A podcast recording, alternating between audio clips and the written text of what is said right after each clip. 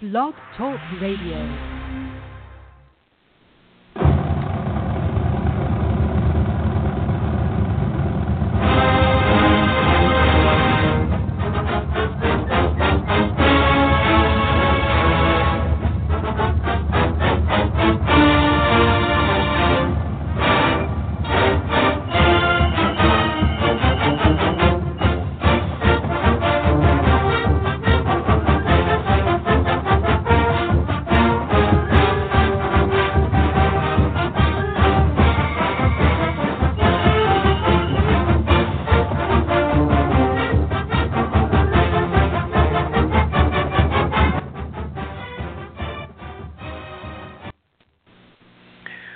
Welcome to another edition of BAMS Radio. They let me out of my cage, guys. I am Thomas Watts. I am generally the producer, but I get to talk because Gary Clark, one of our hosts, is taking the first hour off. He's got some church function to handle. I'm not real sure beyond that, but we have a great show planned. You know, different group of BAMS characters, same great show. I do have Drew DeArmond with me, though. Drew, great to have you on. How you doing this evening, buddy? Doing well, Thomas. Always good to be on with you. Uh, we're going to have a action-packed show as always for our listeners on BAMS Radio, our weekly podcast here. Uh, we uh, enjoy talking Bama for two hours every week with everyone, and we know the Tide returned to the practice field uh, yesterday.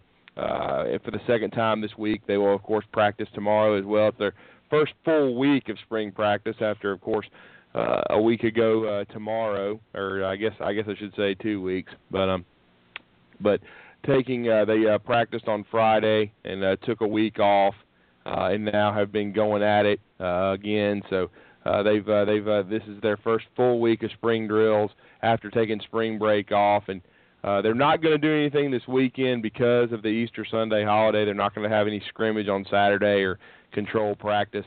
The first scrimmage of the spring will be April the second. I will be in attendance for that uh, and uh, looking forward to kind of bringing everyone some tidbits and insight. And then they will scrimmage on April the 9th, and then of course A Day on the 16th.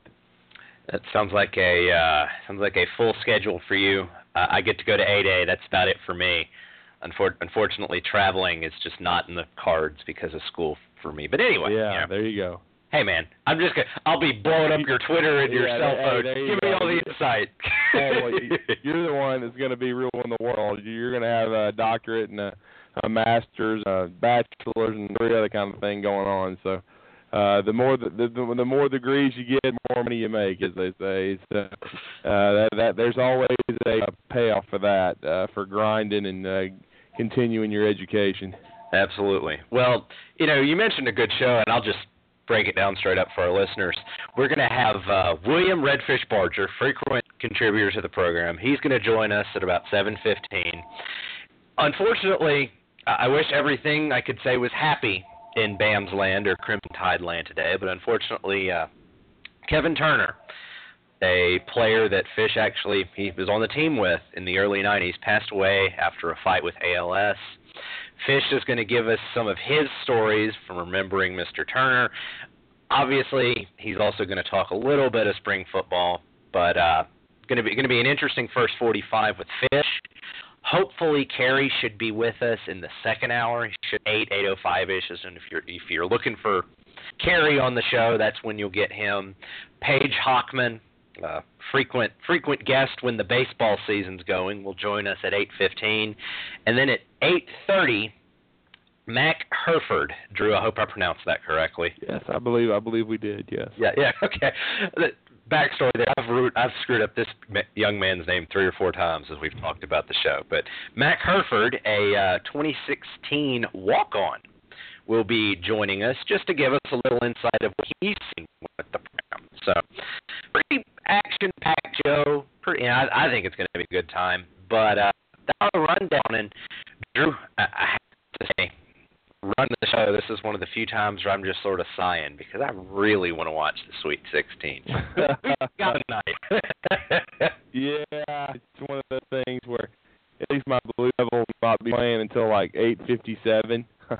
so uh the tip off the night against the Oregon Ducks right now at halftime forty three to thirty seven. Villanova leads. uh, the Miami Hurricanes and uh, the uh, Buddy Hield and the Oklahoma Sooners. Uh, right now, last report 24 Buddy Hield with only five, but the Sooners are leading the SEC last hope. The Texas A&M Aggies, two times as we all know, had to come back for the ages last Sunday. Uh, left for dead, down 12 with 31 seconds to go. They ended up overtime and winning the game in double T. So we'll the last the one standing for the SEC as uh, Florida lost last night in NIT can keep going, but it's going to be tough against Buddy Hield and the Oklahoma Sooners. So help me. I uh, I was watching that that explosion of points. Let's call it that Texas A&M, but you know, they were down 12 with 40 seconds, 45 seconds, however much it was. I was like, the heck with this. I'm going to. uh I had to drive home, and I get a text message from a friend of mine who's big into basketball, and he's like, "Uh, this game's close." Like, wait, what? So I, I managed I managed to come back as it goes to overtime. I'm just like, how did that happen? What? Yeah. So my phone's blowing up as my friends are going back and forth, but they're up. I got according to the ESPN app, which I just opened on my phone. It's 2020 Oklahoma over A&M. Oklahoma, I don't feel real comfortable until uh, until they're up like 20, given what we've seen A&M do. But that's the fun part of the tournament. And uh, you th- you got your Blue Devils. You think think they got think they got? Well, you know, I think the Devils are going to play well tonight. I just have a feeling. I think uh, Brandon Ingram, who may be the first pick in the draft, I think he's going to play a strong game. I think you know Grayson is going to be key for them to continue to play well and shoot well. Um, they're going to need Marshall Plumlee to stay out of foul trouble. I think they're going to show up and play well. Uh, if they stay out of foul trouble with their short rotation, get something offensively from Matt Jones, who should do a pretty good job defensively. Uh, but I would switch Ingram on uh, a lot on their uh, best player. Uh, but I will say this: uh, I, I I still think overall the Duke, it's going to be a tough matchup. I know this is BAMS, but just on a quick tangent, it's you know Oregon's very athletic and a very good offensive basketball team, and it's going to be tough for Duke. But I do think, um, you think about it, I think uh, that Alabama, or excuse me, uh, the Oregon Duck matchup, uh, it's it's a great matchup for them probably.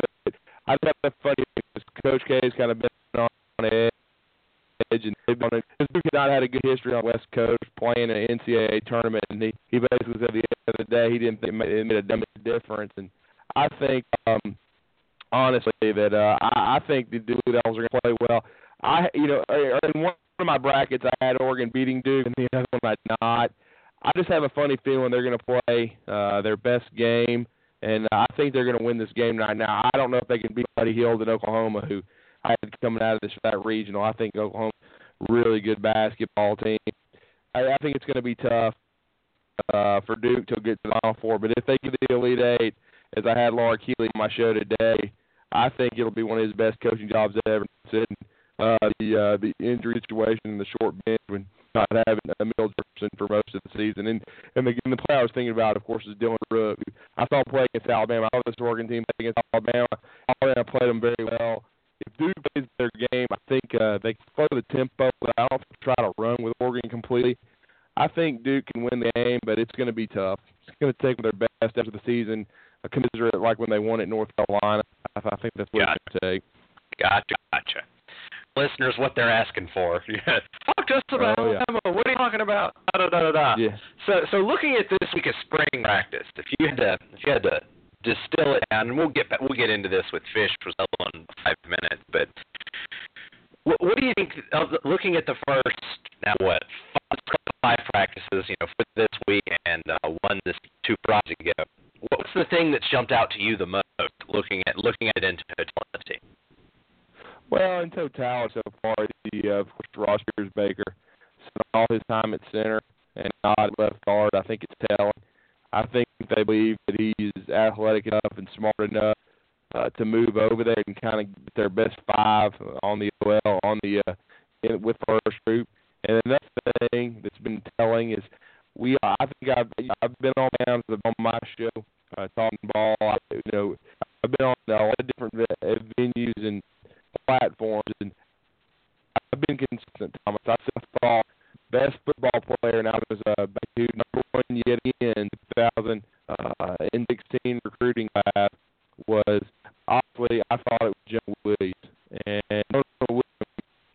um, it was I just think overall he's been running first with the left tackle at left tackle because Cam Robinson is out with shoulder and knee injuries, uh, recuperating this man. They're not going to push him.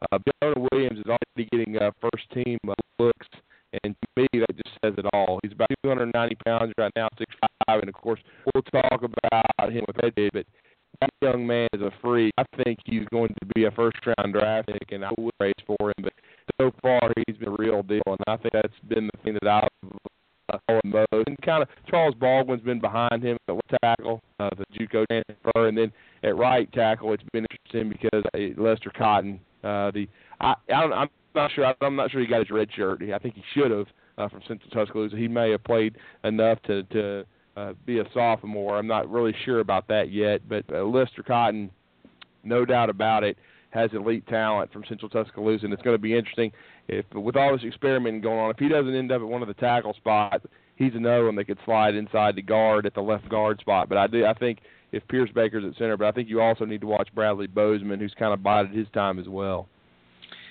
That, that is a that's a lot to look at. I'll be honest, Drew, but it's, it's a good problem to have. yeah, it really is. So I I I have to admit with uh with having a busy week at school I didn't I hadn't realized that Jonah Williams had had pushed that far that fast. I know that Yeah, it's surprising, you know. Yeah, well, yeah. a little bit, but I mean, but it just shows how good he is in my opinion.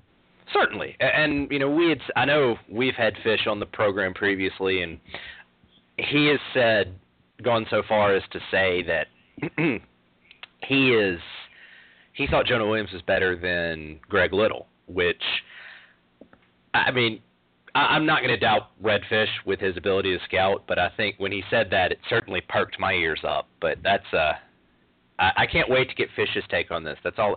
I'm just going to leave. I'm going to lead that into me working on getting Fish on the program. Yeah, it sounds good. I'm sure the listeners are going to want to hear his thoughts and uh, and again, and of course, his reminiscing of Kevin Turner. Uh, he he knew him uh, as good as a lot of people did, or as good as anyone. Uh, he played with him. Kevin, of course, graduating in '91. Uh, William Barger in '93. So uh, they were on the team together in uh, 89, 90, and 91. And I believe I'll have to uh, this do officially with, with William, but I believe KT may have also redshirted during his career as well. So uh, KT uh, he uh, was a he was actually 88, 89, 90, 91, and I, he may have even redshirted in in uh, 87. But I got to ask William that. But uh, KT, no doubt about it, uh, was a champion and a great man. And uh, as I tweeted, he was my favorite Alabama fullback ever. And uh, it's there's just certain guys in during your youth and when you root for a program and become a diehard fan that stick in your head and you always they're always a favorite and you always when you equate their number and you see it you always think of them first and for me 24 will always be KT no doubt about that I mean he was from Prattville Alabama and uh, did a great job uh, you know as a fullback a thousand yards rushing in his career at Alabama uh, nearly a thousand yards receiving and it's un and it's unheard of now. But uh, he he was he also uh, uh, ended up with he was a, he was a guy that was a third round draft pick as a fullback, and you just don't see that anymore. And he played eight years, and that's a long career for a fullback as well. He was an All Pro with the Patriots and uh, the Philadelphia Eagles, and he's just gone way too soon. And and now we do have uh, on the Asian Rim Hotline with us tonight uh, William Redfish Barger. And William, uh, I know this is this was not unexpected, uh, this happening to KT, but Kevin Turner. But it's still when it when it when the it does finally happen because there is no cure for the ALS. That when when the final chapter is written, it's still a very very hard thing. Well, I mean it is, Drew, but at the same time, when you uh, you know, you see somebody that that you know, I, I was lucky enough to spend, uh, God, you know, eighty nine, ninety, ninety one, um, you know, three years, you know, of, of you know living across the hall from them. um, you know, going to eat every Thursday. A, a kind of a funny sidebar story about you know the the man that Kevin was. Um, Thursday night during the season, um, a group of us would go eat out at Dream, you know, the original Dreamland. Right. And uh, you know, Kevin was so tight with his money, and he certainly could have afforded to, um, you know, go out there and you know lay down fifteen dollars for a slab of ribs. Um, right there where you make the turn to go to the original Dreamland in Tuscaloosa, there's a McDonald's, and he would make us stop um, and run through the drive-through, um, so he could go get a three dollar and fifty cent Happy Meal. Um, Oh, and he wow. would take it into he would take the three dollar and fifty cent Happy Meal into Dreamland with the rest of us and sit there and eat with us. Um, you know, he he came to school driving a um, it wasn't the same color as the O.J. Simpson Ford Bronco, but it was the same, you know, model and body style. Um, you know, after he got his NFL money, um, you know, he didn't fly back and forth from, you know, Montgomery to to uh, Boston when he was playing for the Patriots. He drove that Bronco back and forth. You know, he was tighter than a tick with his money. Um, and you know, I've had a lot of people, you know, reach out to me today and you know, make the comment, you know, hey, you know, you're you're getting a lot of, you know, news time and stuff, being in highlights of, you know, Kevin making plays and scoring touchdowns. You know, you must really miss, you know, the days of y'all playing together. And you know, I've, I've, I've told everybody, and I'll tell you this too. This is kind of a, you know, a story that I've sat on for almost six years now. Um, that that's not what I'm going to miss the most about Kevin um, he reached out to me in May of 2010, um, a week after he had been diagnosed with L- ALS, and uh, Yeah. you know asked me if I would go have lunch with him. And the reason he had reached out to me um, was that he knew that I had already gone through the process of, you know, making bad real estate investments and having that, you know, kind of blow up in your face and all the lovely ramifications associated with it. So I didn't even know, you know, when I went to meet him, you know, downtown for lunch, I thought that's what I was going down there to talk to him about is, you know, hey, go hire you a good bankruptcy lawyer and, you know, this is everything that, you know, in, in, entailed with all this stuff. And man, I got there and I could already tell that, you know, something was wrong with him. His his hands, you know, weren't working properly and uh, you know we sat down at the table and you know he told me about you know the diagnosis and you know I could tell just you know how devastated he was. And you know he proceeded to tell me in, in the last 12 months this was let's say you know May of 2009 up until um, May of uh, 2010 um, you know he had been to rehab a couple of times for an addiction to oxycontin. Um, and you know he proceeded to tell me that the, the oxycontin was prescribed to him by the Philadelphia Eagles doctors. Um, you know, after his career ended, because that was the only pain relief and pain management he could get. Um, but the reason his career was ended because he was diagnosed with spinal stenosis, and for people that don't know what that Mhm. is, that's where the spinal column narrows around all the nerves, and um, you know that's that's a you know an ugly thing to have in the first place. Um, you know, so he had to go to, you know, a couple of rehabs in Florida, um, you know, to kick the Oxycontin habit. Um, you know, then he then he, you know, found out that his wife was having an affair, so his marriage dissolved. Um, you know, then he found out that he had lost all his money in, in bad real estate deals. And, you know, then the the kicker was, you know, a week before we met, um, you know, he found out that he had a terminal disease. And uh, Mm. you know, when I showed up to meet him and have lunch that day, um, you know, the the disease had already, you know, kind of affected his hands. His his hands were already affected. I I sat there and watched him take 15 minutes to cut up a little, you know, six ounce pork chop.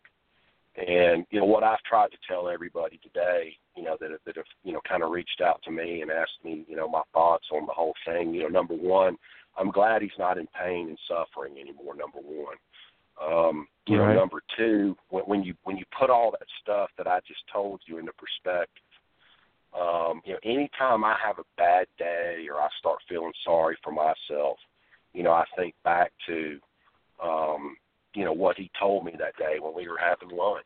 Um, you know, in, in a in a basically not even a 12 month span, an eight month span. You know, two stints in rehab. You know, you lost your wife. Uh, you lost all your money. Find out that you're, you know, going to die at some point in time in the near future. And, you know, I tell everybody this. You know, that's my memory that's going to always stick with me about Kevin Turner is no matter how bad things get for me on a day to day or a weekly basis, um, I've got that example of what true courage and true strength is.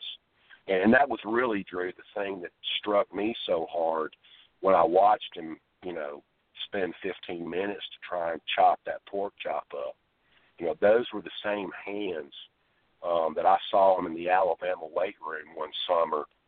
Um, you know, we were maxing out on the bench press, and you know he was peeling plates off the bar and adding plates, and kind of got to going too fast, and was taking a 45 pound plate off, and went to put it onto the, the the weight tree, and it slipped out of his hand, and it pinned his pinky. The 45 pound plate that he was peeling off, it pinned it against one that was already on the stack and he basically amputated. If you look at your pinky finger, um, that last digit that you have where your nail bed stops, it chopped his pinky mm-hmm. off right there on the spot. Um, oh, you know, most wow. people that would have been a that would have been a trip to DCH for you know stitches and surgery probably. Um, he went into the training room and wrapped it up with tape and came back into the weight room and finished his workout. Um, so that was kind of the tough thing for me was to watch those hands not be able to work the way that they did before when I used to see him just put up, you know, unreal numbers in the weight room for a guy that was, you know, six foot one, two hundred thirty five pounds. I, I've always told people this even before he got sick. Um, he's probably the best pure football player um, that I was ever able to share a huddle with. Just an unbelievable football player.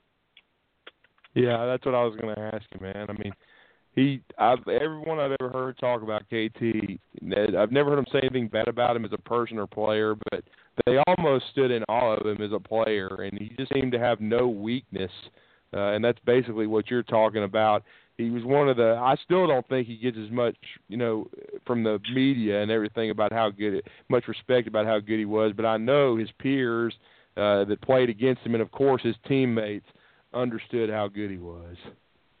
Oh, you're talking about a guy, and this was, you know, God, 25 years ago, Drew. Um, you know, he was six one, two hundred and 235 pounds. Um, you know, he could block like an offensive lineman. He ran a four five forty. I mean, I heard what you were saying before you brought me in about his career in the NFL. Um, you know, he was just a a throwback player. Um, you know, somebody that I wish maybe could have played football um, at the NFL back in the Dick Butkus era. You know, in the '60s. I mean, he just was tough as nails. Um, you know, was a clutch guy when you called his number. Um, you know, I've got a picture hanging up in my office in my house um, from the 1991 Blockbuster Bowl against Colorado. Um, somebody took a picture of me um, in my stance, and you know, in the background, you know, there's KT and uh, lined up at fullback, and Siran Stacy, who has certainly had his own personal struggles with, you know, the the death of his wife and, and three of his four children, you know, several years ago in a, a DUI accident. Um, you know, it, it puts it puts life into perspective, man. When you you get to this age and, and you start seeing this kind of stuff happen. Um, and, you know, this isn't the last one that we're going to have to deal with as an Alabama family. Everybody knows about, you know, Kerry Goode's diagnosis.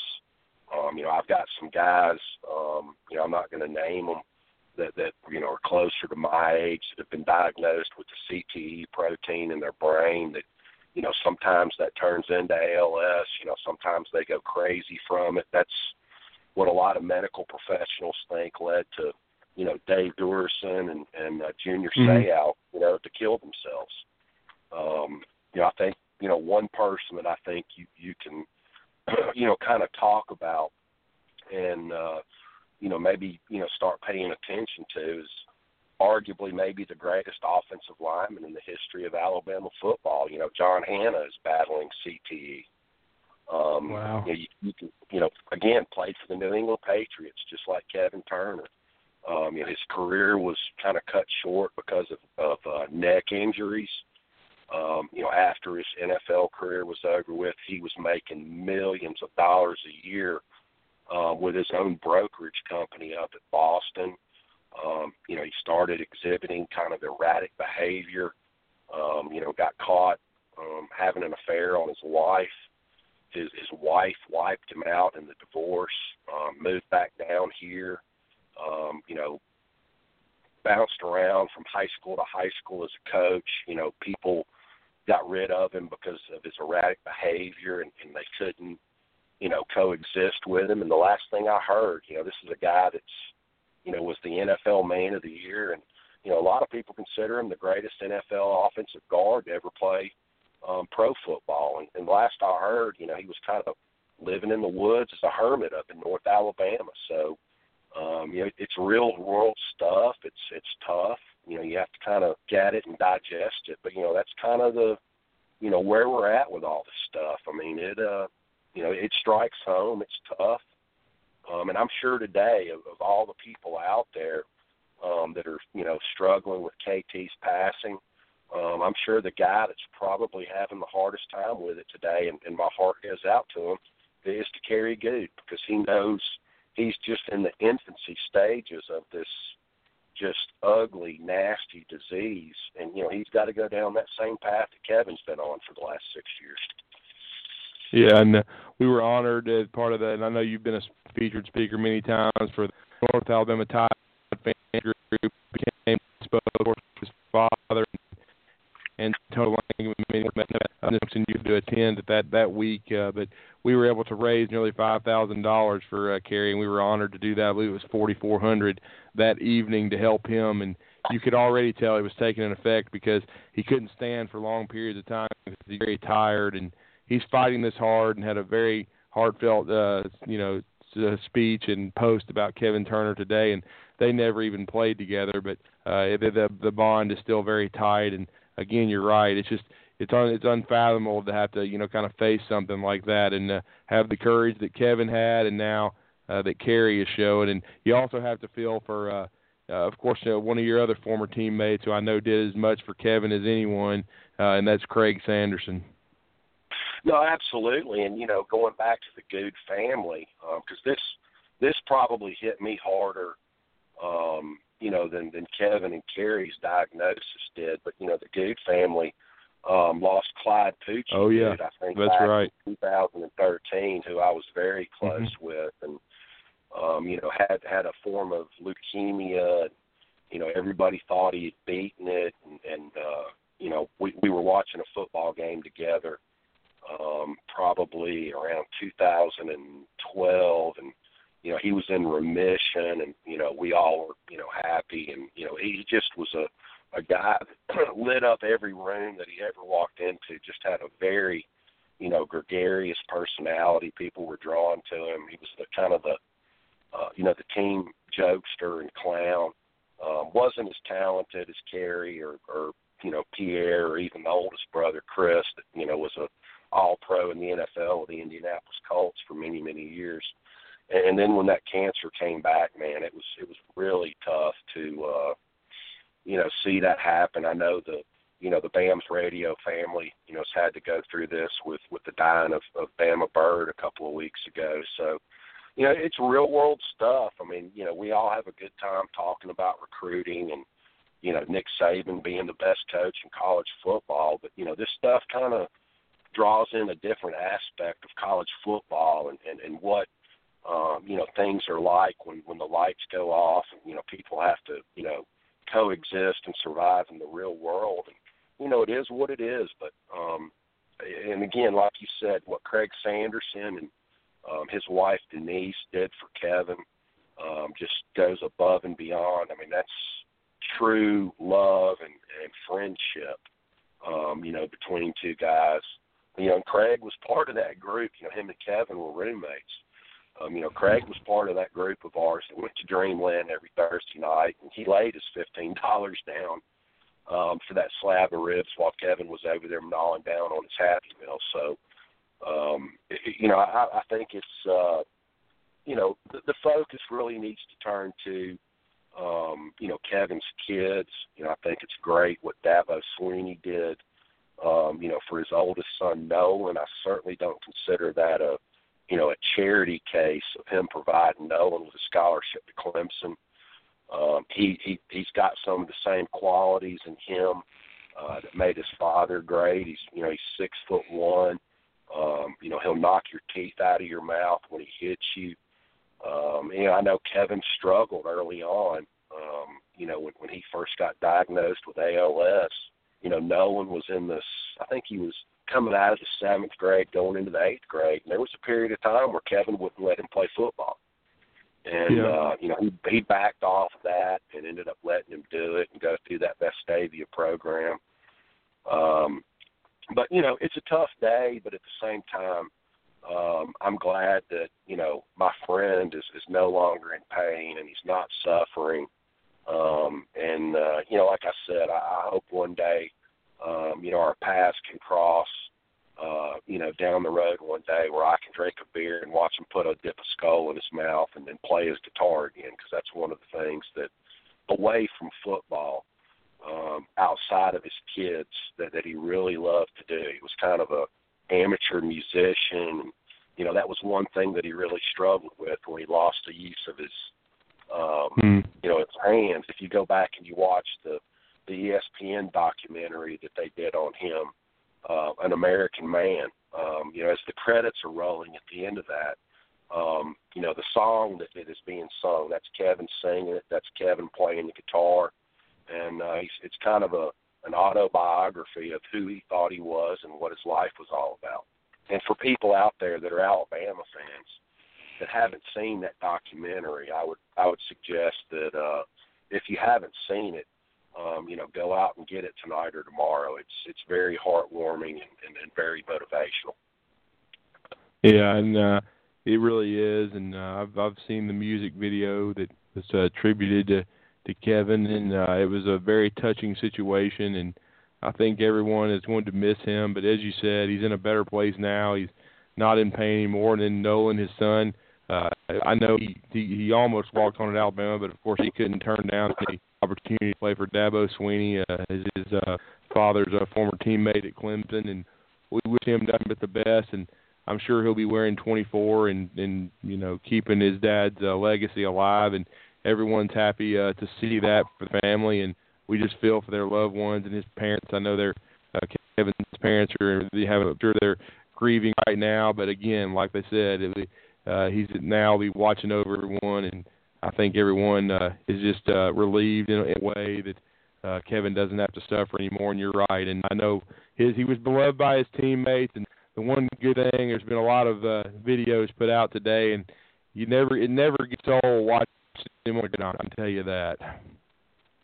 Yeah, and, and you know, I had people sending me the you know the video clips and stuff. I you know quite a few of them that I was in, and um, you know it, was it was kind of interesting to watch it. I saw a lot of different things from you know my teammates and you know guys that I lived with for four or five years, and you know people always asked me you know what it was like to be an offensive lineman for Alabama. I was like, you know, look, man, uh, when, when I was in the huddle and I looked back there and I saw Kevin Turner and Martin Houston at fullback and you know Siran Stacy and Derrick Lassic and Sherman Williams at tailback my job was pretty easy. It wasn't really that hard. I just had to get in somebody's way, and that one of those guys was off to the races. Yeah, absolutely. And and Kevin, uh, I was watching uh, some of the '91 Iron Bowl highlights today, and that play he made on the one of the really the biggest offensive play of the game to set up the only touchdown, the the the 68 yard catch and run on the screen pass. You just don't see fullbacks run like Kevin did, and people forget, you know, kind of again how good he was. Martin Houston was a great fullback too, but just the all-around excellence of Kevin Turner, and and again being a third-round draft pick and you know 71st overall in the draft by the uh, by the New England Patriots, and then be doing what he did with the Philadelphia Eagles. It's just he had a great career. He got the most out of his ability, and he was a first-class human being too, and that's the the biggest thing. And uh, again, he will never be forgotten, and uh, and it, and it's been a tough week too, uh, William, because also of the of the loss of a longtime trainer, Sang Lyda, who I know meant a lot to so many people as well in the Alabama family. Yeah, it has, and you know, um, you're, you're not quite as old as I am. You know, I'm 45 years old, and um, you know, I've had you know former teammates of mine that have you know fallen prey to addiction and you know have overdosed and died. You know, you've got the ALS stuff. You know, I've got some people that are really close to me, like I touched on before, that have um, you know been diagnosed with the CTE protein in their brain, and um, you know, I was actually uh, you know did an interview with a, an ESPN station um, out of Atlanta a couple weeks ago, and the host of the show asked me if I had it to do all over again, looking at what's happened to the people around me.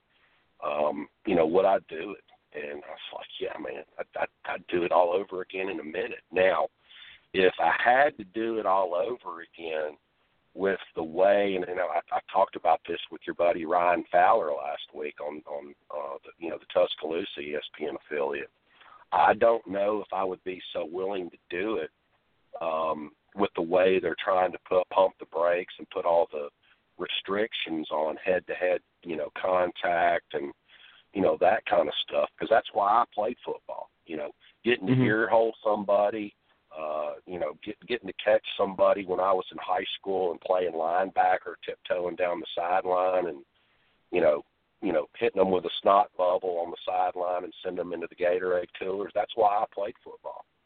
Um, and that's kind of why I told you earlier about, you know, Kevin, you know, maybe missed it by a generation or two and not getting to play with the Dick Butkuses of the world back in the 60s. That's that's the football that, you know, we all know and love.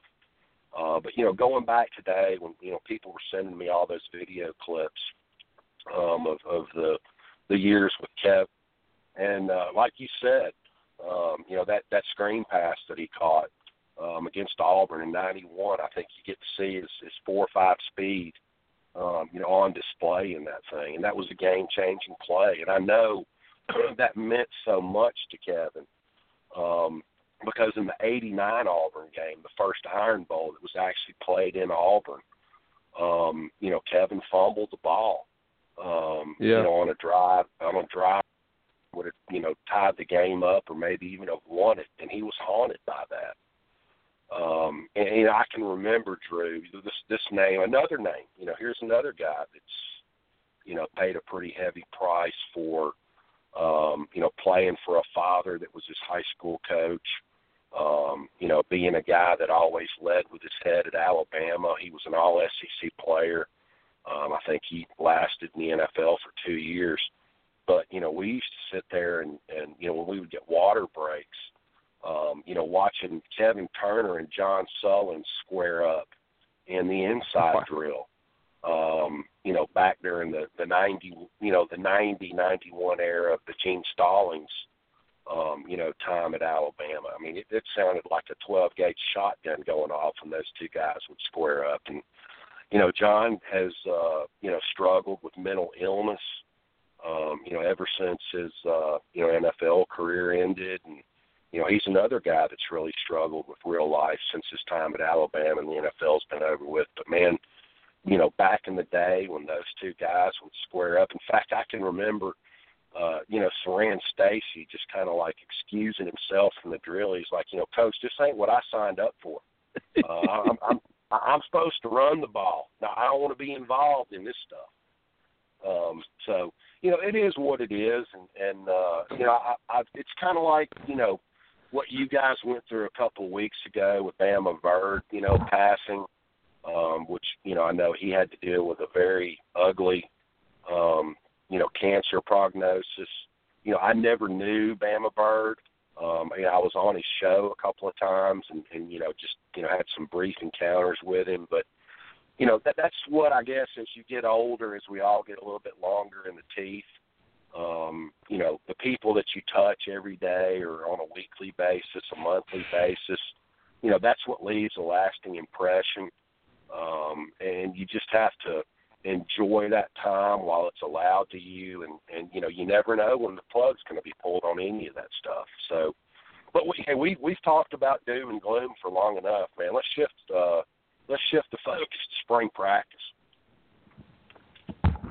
Absolutely, and I'm going to go ahead and let Thomas chime in with uh, some of his questions about spring ball. We talked about it a little bit before you came on, William, and uh, especially uh, with your specialty, the offensive line. There's been some uh, experimenting going on, and uh, we, I know uh, Thomas was uh, had some things he wanted to touch base with you on. Uh, absolutely, Fish. Uh, I, I, I, like I told Drew before you came on, I have been so busy with school, I haven't had a chance to really keep an eye on spring practice. But uh, how I know before the uh, during this past recruiting cycle, you were very high on Jonah Williams. What do you think of that man's that young man's progress through the first week of spring practice? He's uh, he's making waves. What do you think about that? Uh, Thomas, it doesn't surprise me at all. Um, you know, some some people thought I was crazy. Um, you know, during the recruiting process when I said that he was one of the you know, top 10 best high school offensive line prospects that I've come across. Um, you know, when I first came across him, um, you know, he was a 275 pound, six foot five left tackle out in California. Um, had tight end speed. Um, I've got film of him running a 4.85 40 at you know 275 pounds he's strong as an ox. You know, he's got the one thing that you know, the one intangible that you can never coach um, at the offensive line position, and that's great feet. Um, my my hope for him was was was that you know he would come in, um, you know, have the opportunity to spend a year, um, you know, behind Cam Robinson at left tackle because he's just you know, he's more left tackle than right tackle. He just doesn't have enough lead in his ass, in my opinion, to be a right tackle in Alabama's scheme. You know, he could go do it somewhere else that runs a spread offense.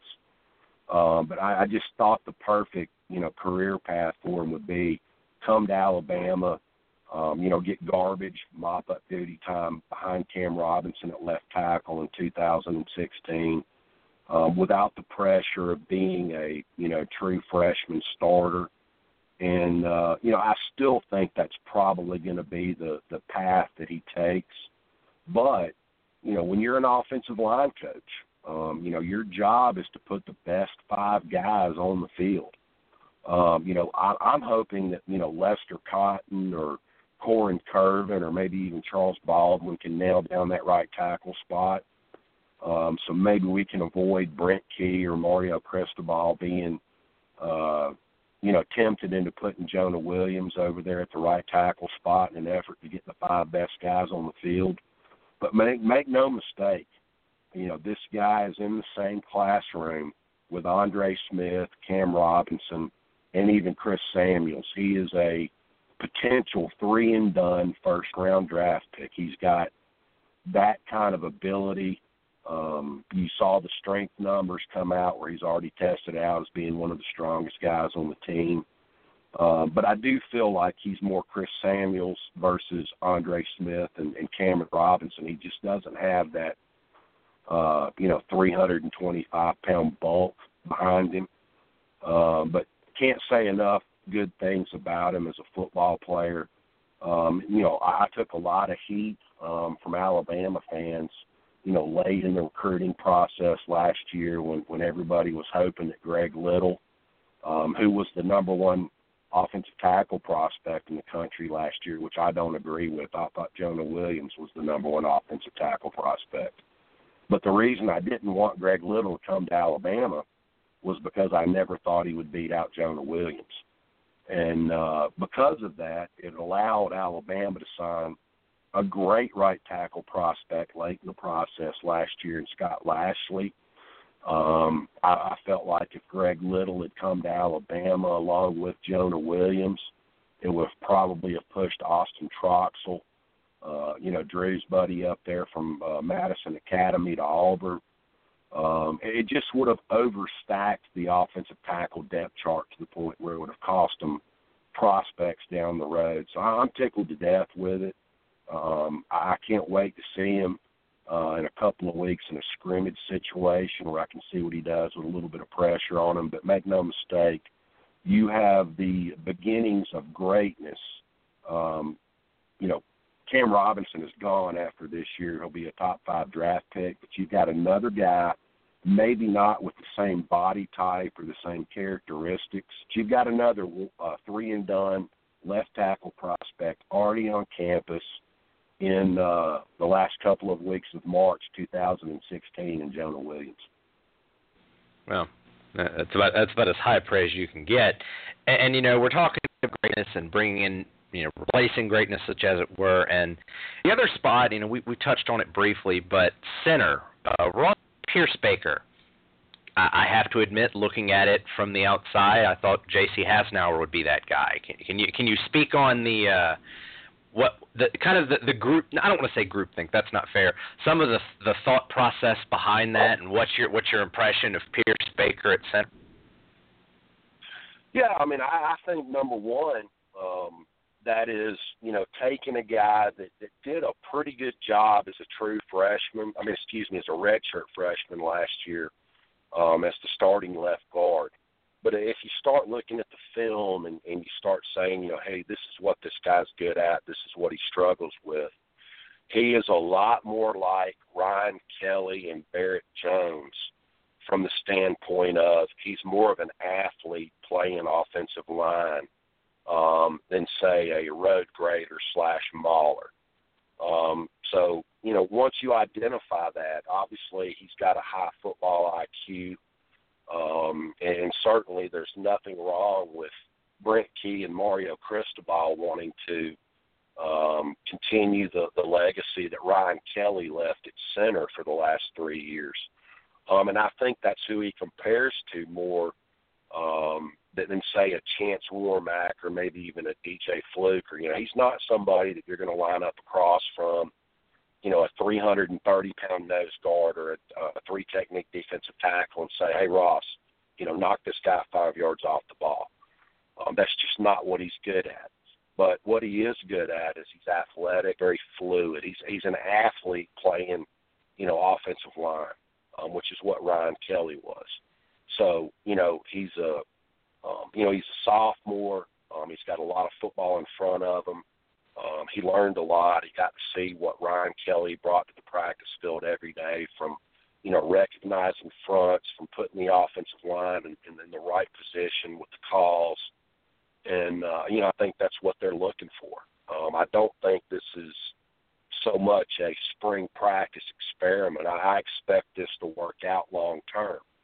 And the byproduct of moving him from left guard to center, you know, if it all works out, and, and and you know Thomas, I was like you. I, I kind of thought, um, you know, either Ross, I mean, uh, J.C. Hassenauer, or maybe even a Bradley Bozeman um, would be next up after Ryan Kelly at center.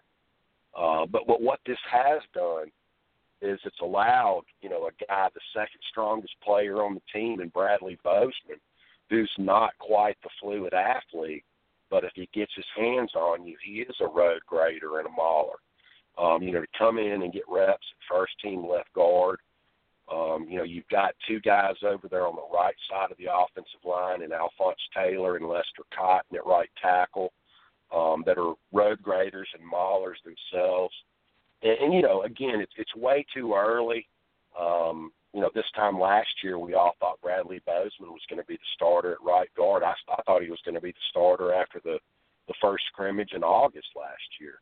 Uh, but you know, Alphonse Taylor worked himself in there and, and kept that position all year long last year. So I don't expect this to be the the beginning or the end of of seeing experimentation and maybe a little bit of uh, uh, checkers chess piece movements along the offensive line. You know, that's the number one thing that offensive line coaches get paid for is finding the five best guys, the the, the best five combination to put out there on the field. And I think that's what you're seeing Brent Key and Mario Cristobal doing right now. William, I just uh, you had you had had this information, you know, uh, first, and I remember you uh, broaching it as far as defensively. But uh, I think everyone's super excited to seeing seeing it come to fruition. That looks like Rashaan Evans is going to move to inside linebacker, and we all know Jeremy Pruitt likes to move guys around, and uh, we we've only seen you know just snippets, but it's so uh, just enticing to watch Rashaan Evans play because he plays with such a high motor and such high effort, but the possibilities seem endless with him playing next to Reuben Foster, who has really come a long way and seems to be taking a leadership role with this defense, and I think could be headed for uh, a monster senior year himself. Yeah, and I think you know you saw a little bit of the you know the Jeremy Pruitt influence in that national championship game against Clemson. Um, you know that's that's kind of been one of his trademarks. Um, you know since he got away from Kirby and Nick and out on his own as a defensive coordinator at Florida State and Georgia. Um, you know, was taking guys that were athletes. Um, you can go back and look at what he did with, you know, a guy named Leonard Floyd the last two years at Georgia. Um, you know, two plays in a row. You would see him, you know, you'd see him lined up an inside linebacker on third and long situations. You'd see him coming off the edge, rushing the passer. But you know, I, I think this is a pretty basic, fundamental football 101 situation that you're seeing with Rashaan Evans. Um, you know, you've got some proven commodities up there. Um, you know, in Tim Williams and Ryan Anderson. Um, you know, as edge rushers. And I'm not saying that, that Rashaan's not as good as them, but you know, as a coach, how do you take reps away from you know two guys that are proven like that, and uh, m- maybe have more of the body type. You know, Ryan's probably close to 270 now. Uh, you know, Tim's probably pushing 260. You know, they're more three down players at, at Jack and Sam than Rashaan is. Um, again, um, this isn't me dinging, you know, Nick Saban and Kirby Smart, but I don't understand why, you know, it's taken two years of Rashaan Evans' career, or maybe even the return of Jeremy Pruitt, for for them to look at ways of getting a guy, um, you know, Drew, like you touched on, that is such a high motor, you know, high effort guy. I mean, I can't even. I can cite the Arkansas game game versus Clemson where Rashaan Evans made an attempt to rush the passer, um, was mm-hmm. blocked to the was blocked to the ground on the opposite side of where the quarterback took off from in the pocket. He got up and on numerous occasions tracked him down because he does have such a short burst short, short burst quickness. Um, you know, in a five to seven yard range uh, you know, tracked them down and sacked them for a loss or a one or a two yard gain. Um, you know, he, he's bigger now um, than C.J. Mosley was until his senior year, who, who was very successful. Um, you know, playing that inside linebacker spot. Um, so I'm excited about it. Um, you know, you, you could see, uh, you know, if this experiment works out, you know, you could see a um, Reuben Foster, Rashaan Evans linebacker tandem at the inside spot versus, you know, teams that run spread offenses. Um, and, and then again, you, you know, you might see a Reuben Foster, Shaun Dion Hamilton combo, you know, versus the LSU's and the Arkansas of the world that run, you know, heavy-handed pro-style offenses, you know, that try and you know pound the ball between the tackles. It's a good problem to have. And then I know another young player that's caught a lot of eyes thus far. We, we it's going to be very tough for him to get a lot of meaningful snaps because, as you talked about, you have Ryan Anderson, you have Tim Williams, uh, you even have young players like the Christian Millers who uh, who are just now starting to scratch the surface. Uh, you'll have Rashaan uh, playing some outside as well. There's a lot of good young players uh, at outside linebacker, but what about uh, the the impression so far of Anthony Jennings and you know, I was very high on him, as were you. I think he can definitely rush the passer. I think he will end up following in John Allen's footsteps and end up with his hand in the dirt. But thus far, he's been very impressive coming off, of course, the back surgery uh, that forced the red shirt.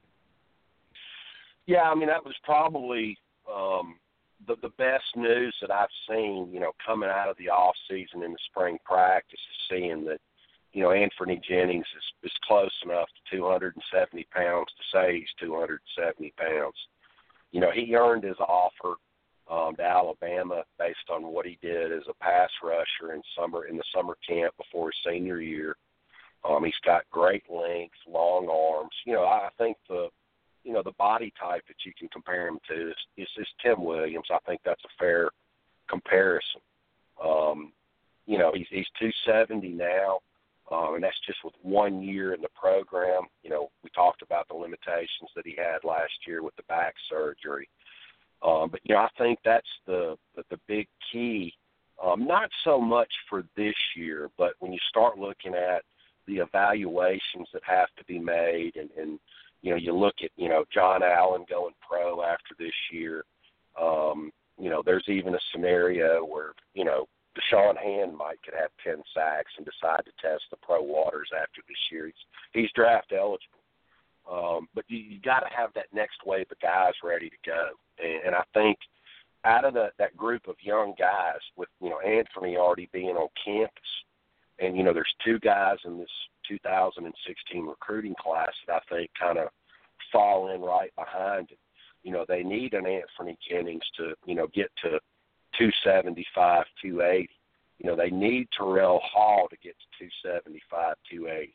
They need Quinnen Williams to get to 275, 280. You know if that happens, then that takes a lot of pressure off of you know Jeremy Pruitt and Nick Saban and Bo Davis to go out and sign, you know, four or five legit five technique defensive ends in this recruiting class, which is very difficult to do. Um, so that next wave progression, you know, behind a, a Jonathan Allen, a Dalvin Tomlinson, a, a Da'Shawn Hand, you, you can kind of see it happening. You just have to hope that they can keep progressing. That you know, Scott Cochran you know, can work his magic and, and add, you know, good quality weight without sacrificing athleticism, um, which I think you kind of saw happen a little bit a couple of years ago with guys like, you know, Jeoffrey Pagan and, and uh, you know, Ed Stinson. Um, you know, they got a little bit big and, and they lost their change of direction, um, you know, quickness a little bit. So, you know, you, you want to see that thing take place on the, the perimeter with those five Texas ends. And if you want to segue onto the inside, um, you know, the conversation starts and, t- and stops with Da'Ron Payne. Um, you know, he's a guy that, you know, can can get out there and play on the perimeter just like Ger- uh, Jarran Reed and uh, A'Shawn Robinson did. But before he can do that, you know, somebody like Josh Frazier and O.J. Smith or maybe even a Kendall Jones – has to come in and be able to prove that they can take over that zero technique nose guard role um, that will allow Da'Ron Payne to get out there and maybe um, not on the same level of a Marcell Dareus, but he certainly falls into that same category. He's a lot better athlete than, say, a Josh Chapman or a Terrence Cody zero technique nose guard. You know, and Fish, looking at the other side of the ball, uh, you, you see this question a lot. I know that I've covered it on both BAM's radio and Two Deep Zone, but I'm I'm going to ask you, what what's the running back depth look like? I feel like a lot of Bama fans are kind of the sky is falling since there's no returning running back. I, you know, I think that's a bit of a, a panic button, Thomas. Um, you know, you've got a guy coming back. Um, even though I know that the injury history is there with Bo Scarborough, um, a lot of people, you know, inside the Alabama program think that, um, you know, Bo Scarborough is, if he can stay healthy, um, you know, could potentially be as good, if not better, than Derrick Henry was. Um, you know, you've got Damien Harris, who I think unfairly a lot of Alabama fans have kind of already jumped ship on him because he didn't show up, even though he had that five star billing coming in this year, you know, he didn't produce like Mark Ingram did as a true freshman, or a Trent Richardson did as a true freshman, or a T.J. Yeldon did as a true freshman. Um, but you know what I saw out of him last year was a guy that probably wasn't ready to go right out of the gate. Um, you know, in the SEC. Uh, but when you look at what he's done in the off season, um, you know, ran a four four flat. I mean, a four point four zero flat forty. Um, he, he's you know tested out at an elite level in the weight room. Um, let let's wait and see what Damien Harris can do with quality reps behind the first team offensive line uh, before people start jumping ship on him. And you know now that B.J. Emmons is qualified, um, you know you've got the Jacobs kid from Oklahoma who I think could maybe you know turn into the the Kenyan Drake role. Um, as a scat back, as a guy that you split out the slot and turn into a slot wide receiver. You know, as far as the 2016 season goes, I think Alabama has, um, you know, two returning guys in Bo Scarborough and Damien Harris.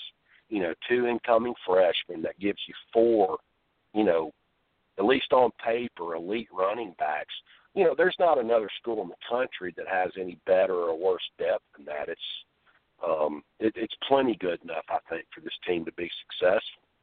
Um, you know, I think, you know, at least for me, um, it's the same song, second, third, or fourth verse for the 2016 Alabama football team. They just have to find a quarterback that can give them Blake Sims, Jacob Coker level co- uh, quarterback play, and they're going to be right in the mix for the SEC championship and a college football playoff appearance. Well, I completely agree, William. I think they have the ingredients there. It's just about coaching and player development, and we know that that is going to take place with Nick Saban at the helm. But man, we uh, we we've kept you for 45 minutes. We we truly appreciate it.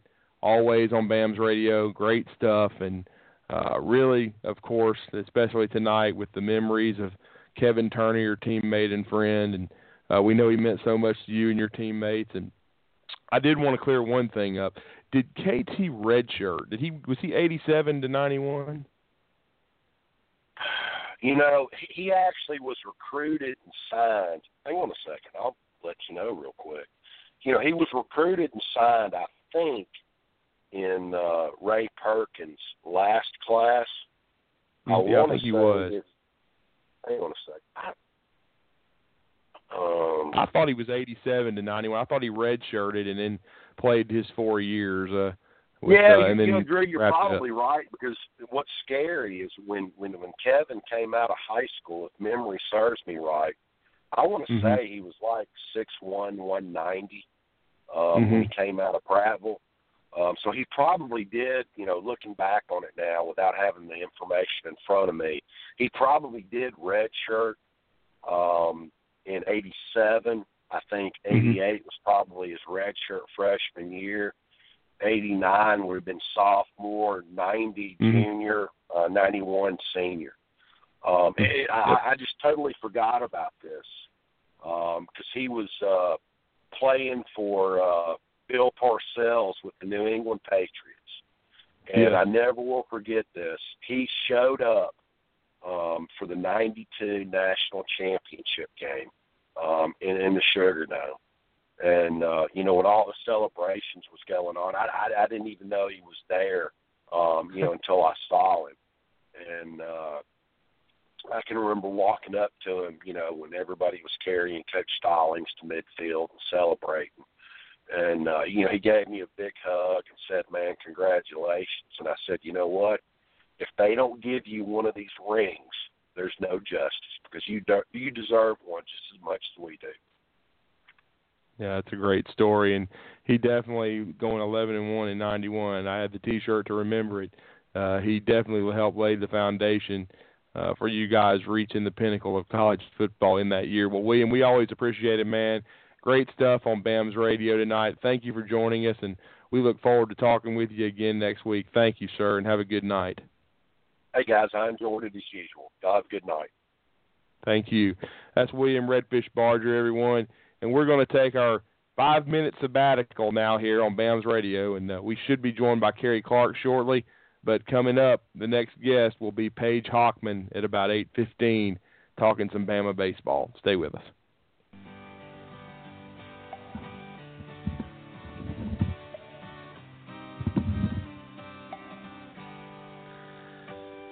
Down a backwoods Tennessee byway one arm on the wheel.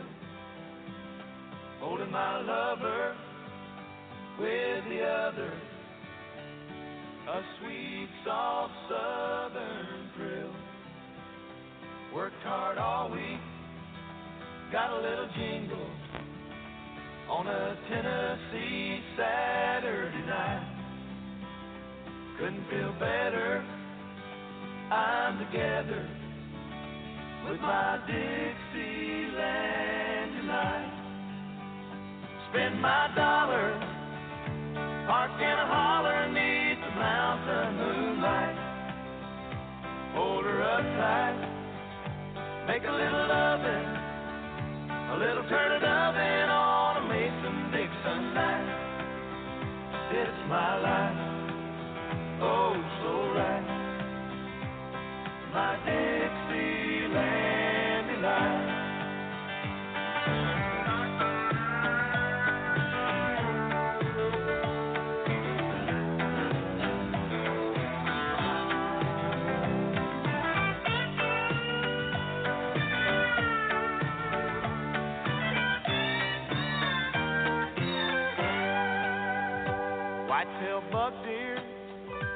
munching on clover. Red-tailed hawk sitting on a limb. Chubby old groundhog croaking bullfrog. Free as a feeling in the wind. Homegrown country girl gonna give me a whirl on a Tennessee Saturday night. Lucky as a seven, living in heaven with my Dixieland delight. Spend my dollar, parked in a holler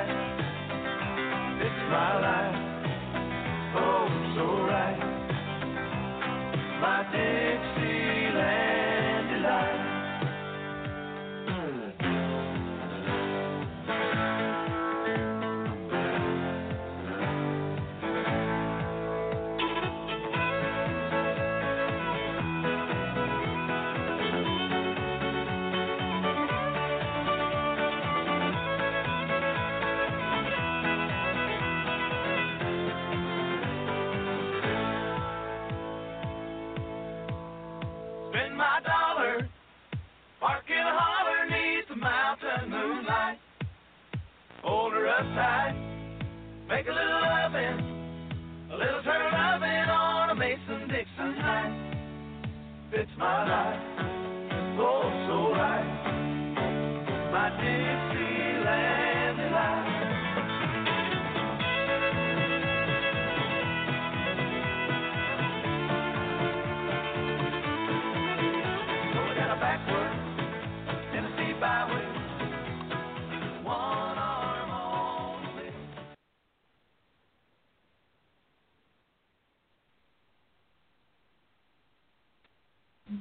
Oops, sorry, my bad. Doing two minutes at once. And we're back with more Bams Radio. My phone is obviously going nuts, but uh, we are joined by Kerry Clark. Kerry, can you hear me? You got me? I got you. How how, how you doing this evening? Doing pretty good, man. Got church. Sounds like fun. Drew, Drew, we we took our we broke, and you happened to come in at the perfect time. You have excellent. you- Yeah, I'm you- I'm, I'm back. Yeah, I'm, I'm here. All right, great. We're looking for uh, Paige to uh, in about seven minutes. Carrie, you missed uh, 45 minutes with Fish that he told us a bunch of really interesting stories about KT and then his impressions of uh, particularly the offensive line. You know, Jonah. You know, talking about how Jonah Williams has made a surge and what he envisions for that young man. It's it's been a good good good time. But we're glad you're with us tonight. I will definitely listen to that tomorrow while standing in line to get my tag. Ah, that that time of the year, huh? It is for the seas, yes, sir. gotcha. But uh, it was a good conversation. Uh, had a lot of uh, a- very interesting insight into KT, of course, who he was very close with, lived across the hall from. uh, when uh, Kevin roomed with Craig Sanderson, and uh, he, knew KT very very well, and and uh, just it just proves and uh, further reiterates Gary what a great man and great athlete and just great all around person uh, Kevin Turner was. Oh, you know, uh, he was one of my favorites. Um, I'll never forget that long, I think it was 69 yard screen pass he caught against Auburn in 91. And a lot of people posted that video today.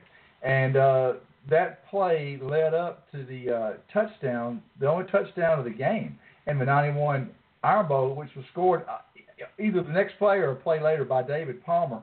And the funny thing about those two plays, Drew, something I never really paid attention to until now, our good friend, number 62, William Redfish Barger, on both those plays, including Kevin's long touchdown, uh, long screen to sub touchdown. William had some good blocks on those plays, man. He was a sophomore at the time, a redshirt sophomore. And as I jokingly told him on Facebook today, I'm sure uh, offensive line coach at the time, Jimmy Fuller, uh, smoked a pack of cigarettes that night in honor of the fish. And as he said, they were Newports. Newports, that's right. I think But, Coach uh, Bryant smoked Camels. Hey, that's cool. but uh and you know and William uh, he did uh he he did uh, have some big time moments with KT and uh there's been several videos released he seems to be right in the middle of uh several of them with uh Kevin Turner and as he said he's got a picture in his office of the Blockbuster Bowl with William lined up at uh right guard and and uh KT in the backfield with him and uh you know someone sent it to him and you know Kevin meant a lot to him meant a lot to all his teammates and as I said in the first hour Kerry uh I still don't think the media really truly understands how good Kevin Turner was. But I, I'll tell you this, and I love Martin Houston to death. Taryn Lance. There's, there's been a lot of good fullbacks at Alabama. Uh, you know, they, uh, we, they, they, and uh, I know uh, you could have, you could Travis McCall one, of course. Uh, there's been uh, Le'Ron McClain. There's been so many good ones, but he's by far my favorite. And uh, there's just not many you see uh, have a thousand yards rushing in their career, nearly a thousand receiving, and as William said, could block like an offensive lineman. Uh, just he was an old school football player. He could do everything well, and uh, he just was one of these guys. A third round pick is a fullback, and you just don't see that anymore. well, you know what? They, I was going to say, I'm glad you said that. And he ran a four five too. and the NFL knew how good he was. Uh, he was the classic NFL West Coast pro style fullback. He could block, he could catch the ball out of the backfield. Importantly, he was a great person. Uh, I've, I've got a friend, a personal friend. Uh, she posts on on TI and on her website is Lady in Red, Chrissy's name, lives south of Atlanta, and she went to Prattville with Kevin. I know she's grieving today. I know she is. Uh, she does that website, ladyinred.net, that updates all the Bama Pro people. But Kevin was a fun guy to follow at Alabama and a fun guy to follow in the pros. He always represented the tie well. And um, I, I got to tell you another story, Drew. Um, I didn't witness this personally, but a friend of mine uh, here in the Birmingham area uh, that I went to Alabama with, a, a guy named Chris Whitten, uh, he officiates a lot of basketball around Birmingham. He does some JV games, some girls varsity games, some YMCA games. He had the occasion over the years, uh, the past few years, even after Kevin was stricken, he had the occasion to officiate some basketball games that Kevin's kids played in uh, around the Vestavia area. And he had a he had a kind of a tradition. Chris, my friend, did. He would go up to Kevin after, like at halftime, and say, "Kevin, did you ever see uh, such a well officiated?" He said Kevin would spend about three minutes telling him all the travels and fouls and all that he missed. But it was kind of a running joke between the two of them. But Kevin was real proud of his kids and his wife and his family. And, uh, he he was ever the competitor.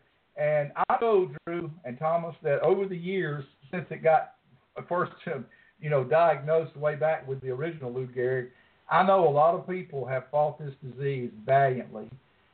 But I, I would challenge you to show me somebody who's fought it more valiantly than Kevin Turner fought it, and fought it to the end, and showed so much guts.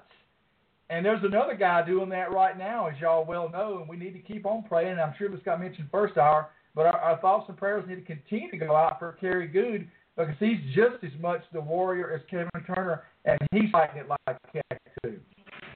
Yeah, we did mention uh, Gary and uh, with the Facebook post uh, that he put up, and also that he and Kevin Turner knew each other well, and had uh, partnered up to battle this disease, and we also mentioned the there's fundraiser at Greenbrier where we we were able to raise about forty four hundred dollars for uh, Kerry Goode and uh, donate his foundation, and we were honored to do that and play a small part in it, and and we're all praying for Kerry as well, and it's just tough, you know, that we know he's facing the same diagnosis, and right now there's no cure, and uh, we know Kevin Turner fought it to the very end, and uh, was a was a warrior, and says I said on Twitter so valiantly and proudly fought, and uh, and it's just an honor that now his son's going to get to carry on his name at Clemson.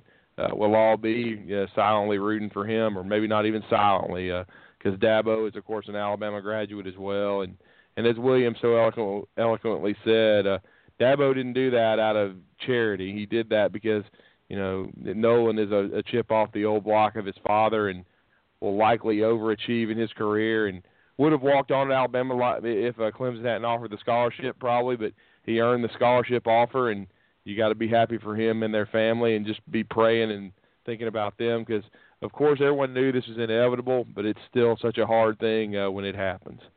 Yep. And you know, y'all probably touched on this in the first hour, but we lost another member of the Alabama family this week in Sang Lyda, who yes. was a longtime trainer for the football and basketball programs.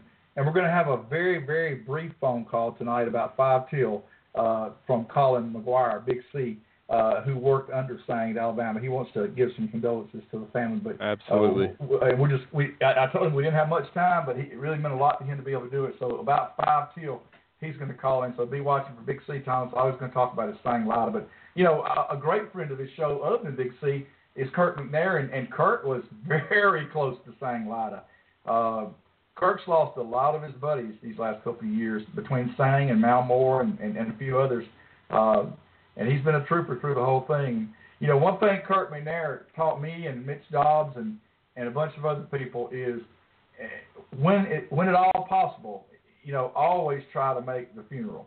And uh, right. I know Kirk's been going to a lot of funerals these last couple of years, man. I mean, way back to when I know y'all remember when Jay Leslie passed. Yeah. Uh, it, it's just been a string, and he's been a warrior through it. And uh, I mean, my thoughts and prayers go out to all of Sang's friends and all of Kevin's friends, but especially you know people like who knew him personally, people like Kirk who knew Sang, and, and Big C who knew Sang personally uh, it's just been a tough couple of days for the for the Bama family. But the good news is uh, we know where they are, and uh, we know that we will one day see them again. That's that's the bottom line right there. Well, it is, and uh, of course Kirk was close to so many of them in the athletic department because he played an integral role himself. And Kirk's a, a class act, and uh, you know I know he's got to be uh, hurting. And he was he, on his Facebook page is where I first saw that Sang had passed, and that's not surprising because Kirk, again, as you said, was very close to him, very close to Mal, and Sang Lyda was a, an institute Alabama like Jack Rutledge, like Jim Goostree.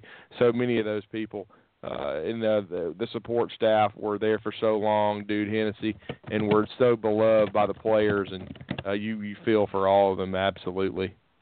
Yep, yep, yep. It's been a tough week, but again, you know, it, it's uh, it's interesting that, that we lost those two guys uh, the week of Easter because Easter exists to remind us that uh, because Jesus Christ rose from the grave, we all will be able to go to heaven one day, join Him, and, and join our loved ones. And uh, you know, it's just you know, you hate to see anybody die, but you know what? If, if when and if I have to die, I'd like it to be Easter week too. I think that'd be so cool. It just uh, it just you know, it brings out the whole meaning of it. I mean, tomorrow we celebrate Good Friday, which is the death of our Lord and Savior. But the main thing is Sunday's coming. Sunday is coming. And the day is coming when these people like Kirk and, and William and Big C and the others, and it's not even to mention the Stabler family and all his fans and friends, all those people are going to have a great reunion up in heaven. Uh, and, and it's going to be something to see. Uh, uh, it really is. And so, uh, yeah. But I'm glad y'all were able to get fish uh, for the uh, most of the first hour. I will go back and listen to that. He's always great. And I'm also thrilled that y'all have convinced him to be a bigger part of BAMS Radio because the bottom line is he's probably the favorite guest, and so uh, we might as well make him a regular. I think that was a great decision. Yeah, we're looking forward to that, and uh, I know he's going to be a big time contributor to the future of BAMS Radio and keeping this uh, flame going and in Bird's honor because we wouldn't be here. And of course, William mentioned Bama Bird, and uh, had said, you know, there's just been a lot of uh, heartache, unfortunately, the last several weeks uh, in the Alabama family. But as you eloqu- eloquently said, Carrie, uh, we're all going to see him again, and uh, we just uh, our thoughts and prayers are with everyone, and you just can't take life for granted because uh, you just you just never know uh, what what what might happen. So, and I know we're going to be talking to Paige Hockman uh, here in a few minutes, and being able to talk about uh, some uh, happier times, like of course baseball and uh, the Alabama Crimson Tide uh, just got a huge road win or road series win to open SEC play this past weekend in Red Stick for the first time since the College World Series trip, the first one in '96 under Jim Wells. But of course, they gave some of it back uh, slightly uh, yesterday with I felt like, or excuse me, Tuesday night, I should say, with a lackluster performance uh, against UAB. But now they have a chance to kind of atone for some things uh, with their first SEC home series in the Joe against the Tennessee Vols, a team uh, Alabama loves to beat in any sport. We do, and nobody loves to beat them more than Paige Hockman. And she is joining us now on the Asian Rim Hotline. And boy, I had a pretty good lunch today at, at uh, Asian Rim Paige. Welcome to BAMS Radio. Hey, thank you, Carrie. What'd you have today? Okay, I had the calamari appetizer, and then I had the shrimp po' boy sandwich. And uh, this is not fried shrimp. This is large, plump, juicy grilled shrimp uh, with the Asian rim yum yum sauce. And I even had a little bit of leftover remoulade from my calamari to dip it in. So I was, uh, I tell you, I went back to work full, fat, and happy, as I always do. And the service is always great. It's just, uh, I tell you what, if y'all haven't visited Asian Rim off of uh, US 280 in the Colonnade Shopping Center in Birmingham, y'all are missing out. It is an awesome place to eat, and I love it. Oh, thank you, Carrie. that makes my heart sing. Uh, we definitely try to to make everybody happy and try to be consistent. And the thing I like about you going in there to eat is that you always try something different, so you can talk about all the different um selections that we have. You know, a lot of people I think um are under the impression that we're just um sushi or, you know, just Asian food and we actually do quite uh, a variety of food there from, you know, burger sliders to as you were saying uh the shrimp po' boy. Um you know you can get chicken fingers there if you really you know want those. But anyway you know we have a an award winning asian menu as well with our thai and our sushi and some other pan asian entrees and i'm just so glad that you uh enjoy dining with us and thank you so much for your kind words And thank you for sponsoring the Asian Rim Hotline. And Paige, let's turn the tables now a little bit uh, and get into the world of Alabama baseball. Things started Of out course. so awesome. They started out so awesome last Saturday with a sweep in Baton Rouge and the first series win, as Drew pointed out a minute ago, since 1996 in Baton Rouge. That was gigantic. The Sunday game got away from us a little bit, probably, in my opinion, because of the injury to Thomas Burrows. And then I wasn't there the other night. I usually try to make it to Regions Field. I didn't make it this week. I don't know what in the heck happened to UAB. What team showed up that night? Um, well, you know, it's funny. I was I was talking to um an ESPN number cruncher Friday, um, going down to Baton Rouge. We were having a phone conversation. Uh, we were both just talking, and he's a big Alabama fan, and we were talking about um how you know we really needed to get out of LSU with one game. We just did not need to let LSU sweep us. And um you know, the funny part about that was on Sunday night we talked again and you know, I was just kind of complaining about not being able to finish the last two innings of the game on Sunday and I said, you know, Friday when I was coming down here, I never dreamed that Sunday night I would be complaining about not sweeping LSU three games at LSU. I never would have dreamed that that would have been a conversation that I would have had. Um, you know, not not anything against our boys at all and their talent level. I mean, they've got the talent to do it, but just going to LSU and being able to sweep LSU at home is just virtually unheard of. Um, but to me, I've never seen Alabama baseball focus the way they did on Saturday in those double headers. Um, I think we had one error in 18 innings of baseball, I mean, that's incredible. and it was just like those guys were our guys were on a mission and everything was working. The pitching was working, the offense was working, the defense was just stellar. And I mean, it was just a beautiful thing. It was really, really amazing. And um, you know, some of us veteran parents who've been around now for, you know, four years, we've we've never really witnessed anything like that as far as the the sheer focus uh, every minute of the of both games on Saturday. And then Sunday, I thought we had it going pretty well. I think we had some some kind of nervous hands, if you will, on defense. A couple of times at, at really unfortunate times that hurt us. Um, you know, the sun got away with Chandler Taylor at a very unfortunate time over in right field that that hurt us. Um, of course, he was doing all he could do on on offense. I mean, he had a tremendous weekend at bat. But then, I I really do feel that when we come to the midweek games, there is so much intensity and so much pressure to win on the weekend SEC games that there there might be a little bit of a, a let the boys let up a little bit, you know. Um, they've given it all they've got, and that's what a lot of I think fans don't realize what goes into the weekend series and how intense those are. And so when they come back for weekday games, and by no means am I saying that it's okay or making an excuse for it, but um it's just hard to get that level of intensity up for UAB. That's the bottom line. Um, they need to be able to get that level of intensity up, you know, for for um, you know as far as regional points and what have you go, and you know, and I know that the guys know that, but I just think it's a matter of they had just come in, come off one of the most successful outings that any Alabama baseball team has had there in 20, 30 years. And it was just really hard to say, okay, let's go beat UAB now.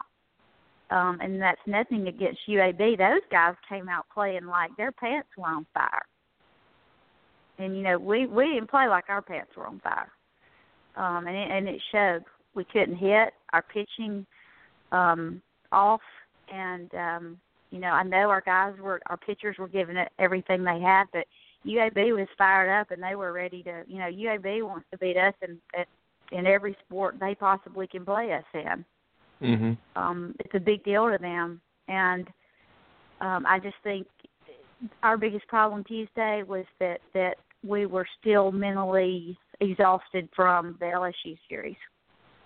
Right, and I can understand that, Paige. Hopefully, it's a, a something that the uh, the team will learn from, and uh, you know, baseball more than any sport is a marathon, not a sprint. It's not the the end of the world, and it's very disappointing. But hopefully, they'll learn from it and understand that you don't want to drop too many of the midweek contests because it can uh, be the difference in hosting or even a two or a three seed and hopefully um, they'll uh, it, it won't happen too many more times. Actually, uh, until the UAB game in Southern Miss, the last couple they have played pretty well uh, in the midweek, uh, but we'll see. I mean, it's just one of those things. I think, as you said, UAB has been kind of struggling. I think they were eight and eleven coming in, and they use it. Uh, it was their Super Bowl, and uh, Alabama's just going to have to pick up the intensity. But uh, now it's a special series because it's the home SEC series hope opener against Tennessee. As we brought you in, uh, we know uh, Alabama likes to beat Tennessee in just about every sport, and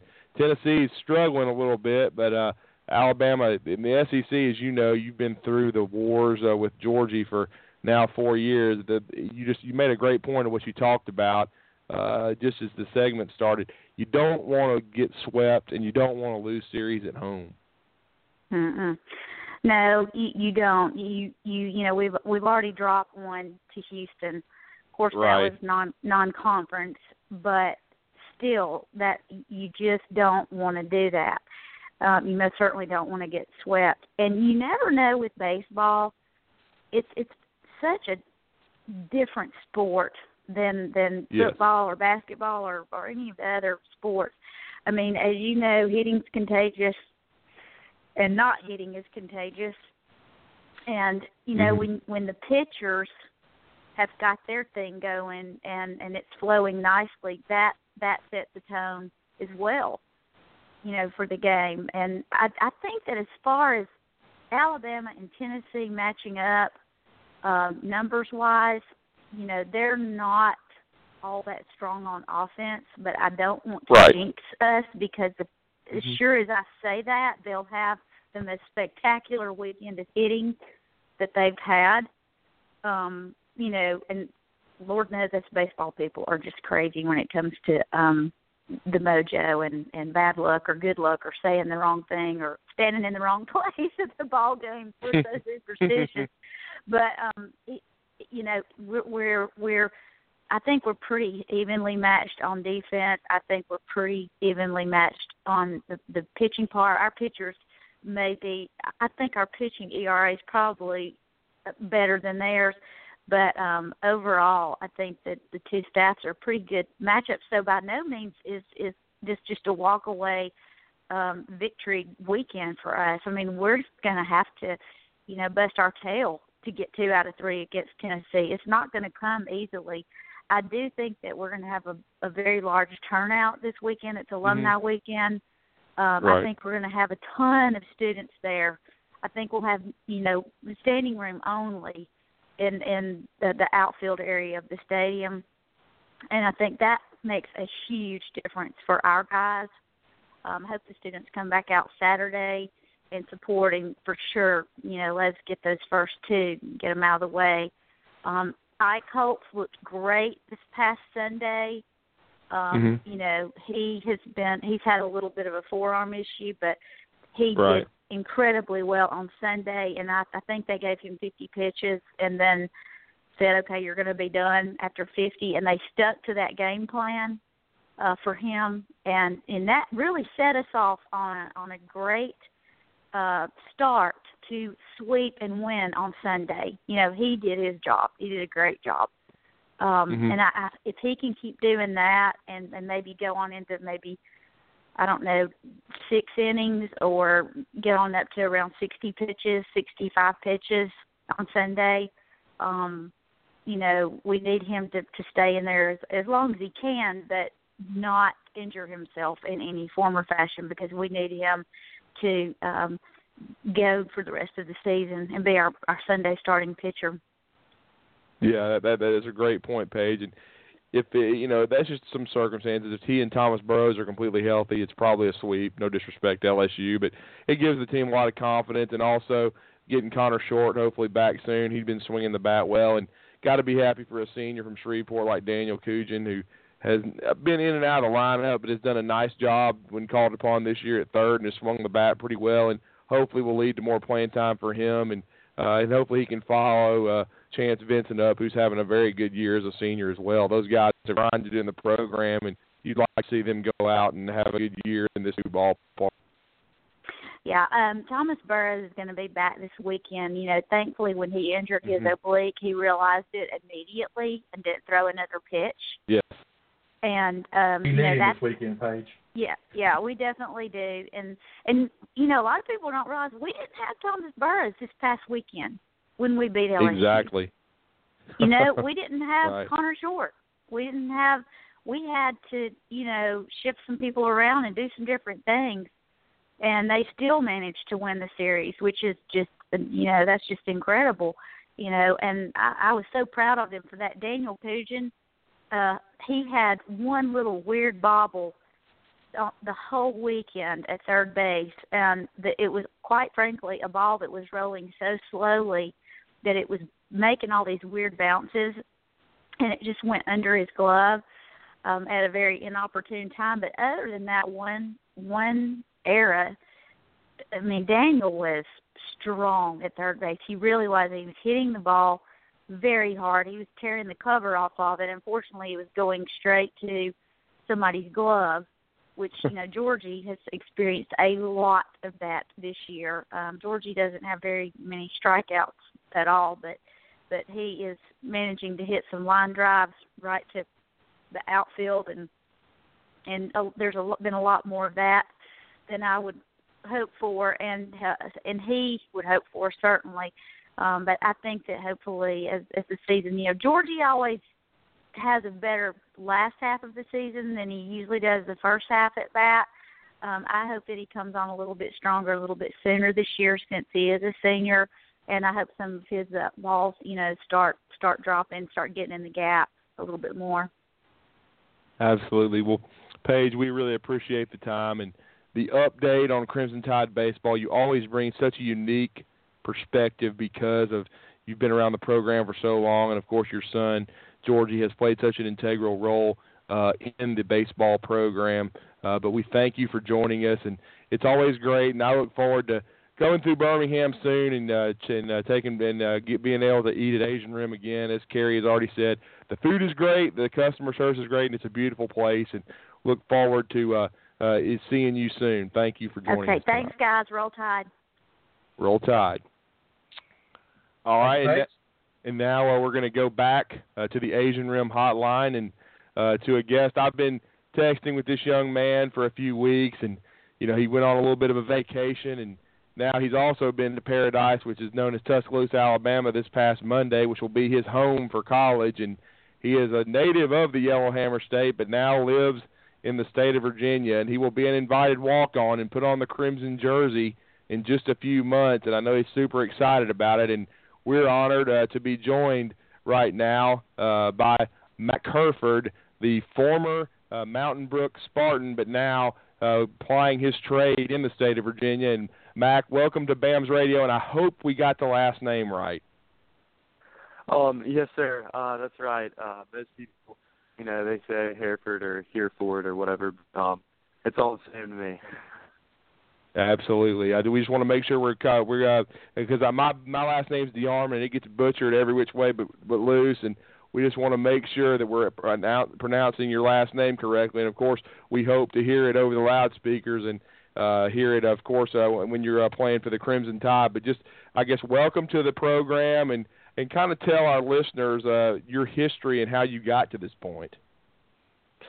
Um. Well, first of all, thank you so much me on. I really appreciate it.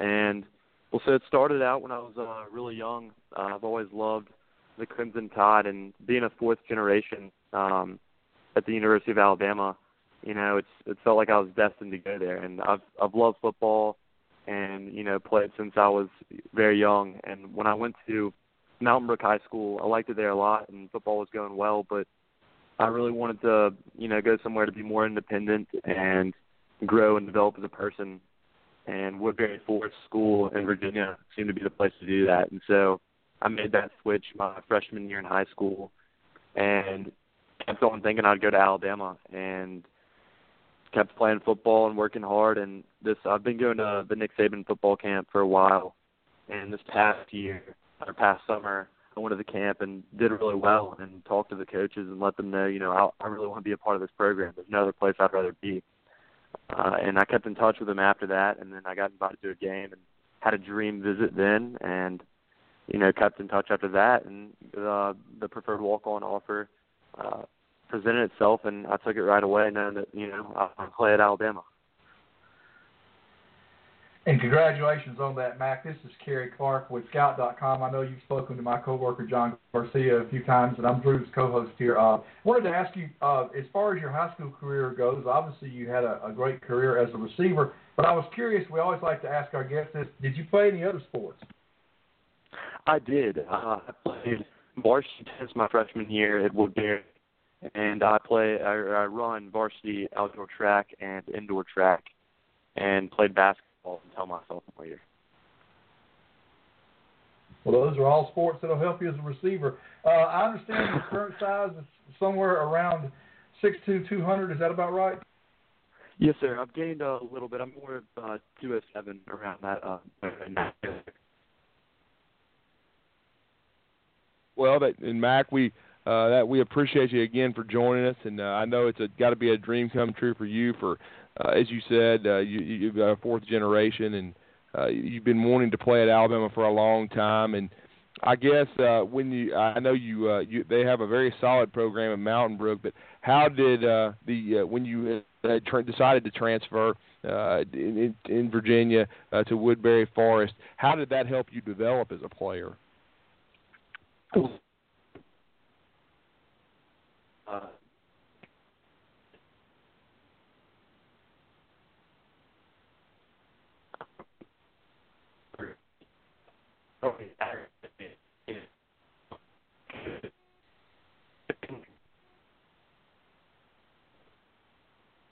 harder and living live here but boarding school I, I really get bond with them a lot. And so you really wanna play for your team. It makes you a lot better and we'll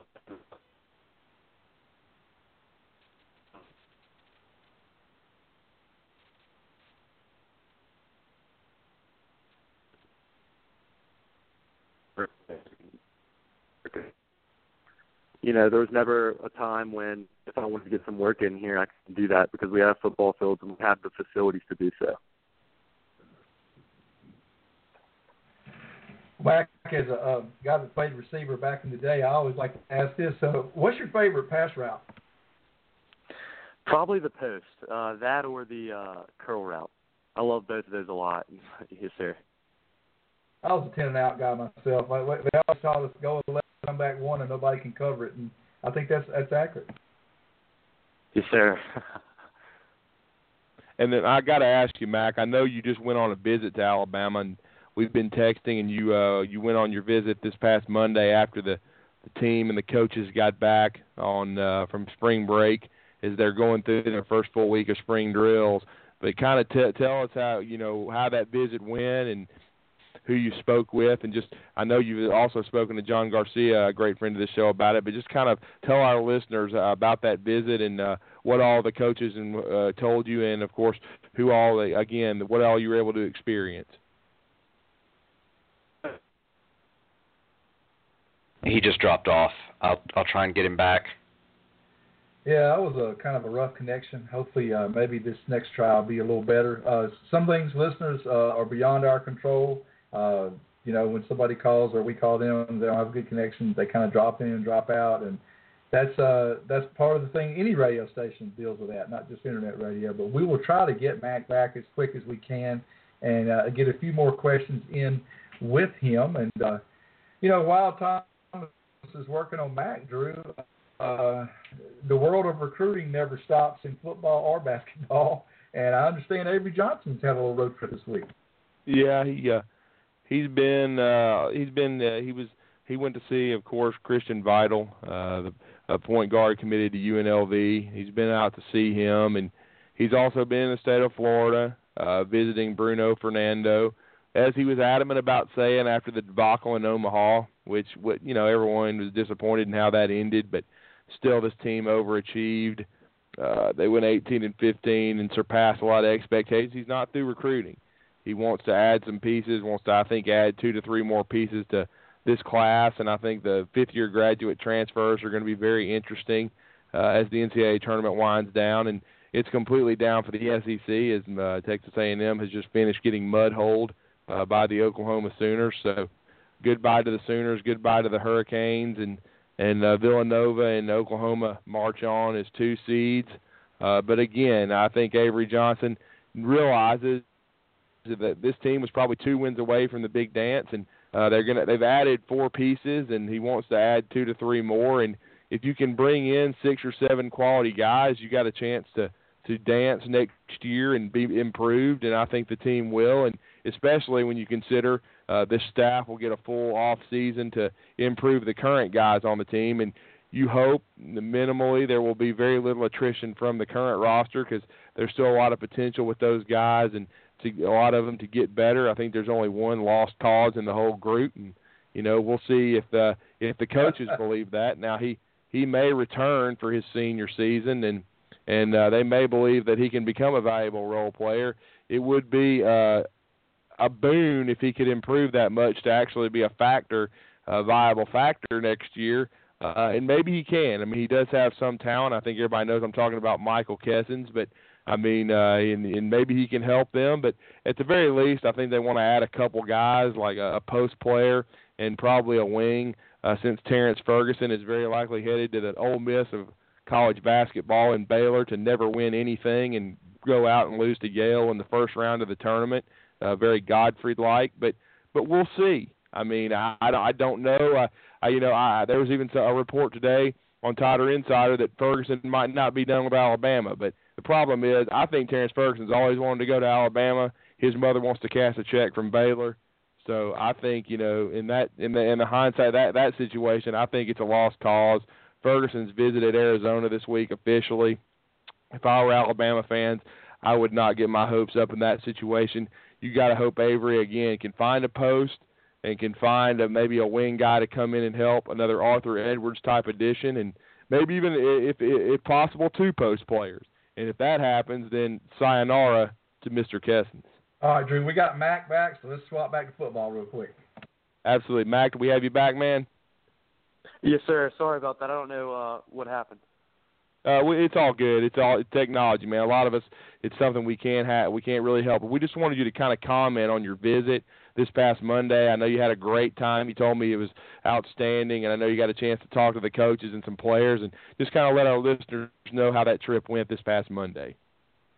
Yes, sir. Well, so I didn't really know what to expect uh, going in. You know, as preferred walk on, uh, how they would treat me or whatever. But I arrived at the Mal Moore facility and um, met with some of the coaches, or met with uh, Jody Wright, and uh, he took me around the, the facilities, and I got to go to the incredible uh, team meeting room and the other positional meeting rooms and everything, and see all that. Uh, I got to go to the stadium and uh, the locker rooms, and got to see the all the fields and everything, and got to just see everything at the campus. I got to go to the uh, academic side of things as well, uh, and I really had just I had an incredible time. They treated me so well, and it was a dream come true. Um, earlier, I had a visit, you know, like I said, uh, in the year for a game, but this, I mean, I don't know if uh, either one, uh, you know, both of them were just incredible, but uh, I'm just proud of the way Alabama treats guys like me here. You know, not the scholarship guys, but I really did have an awesome Mac, time.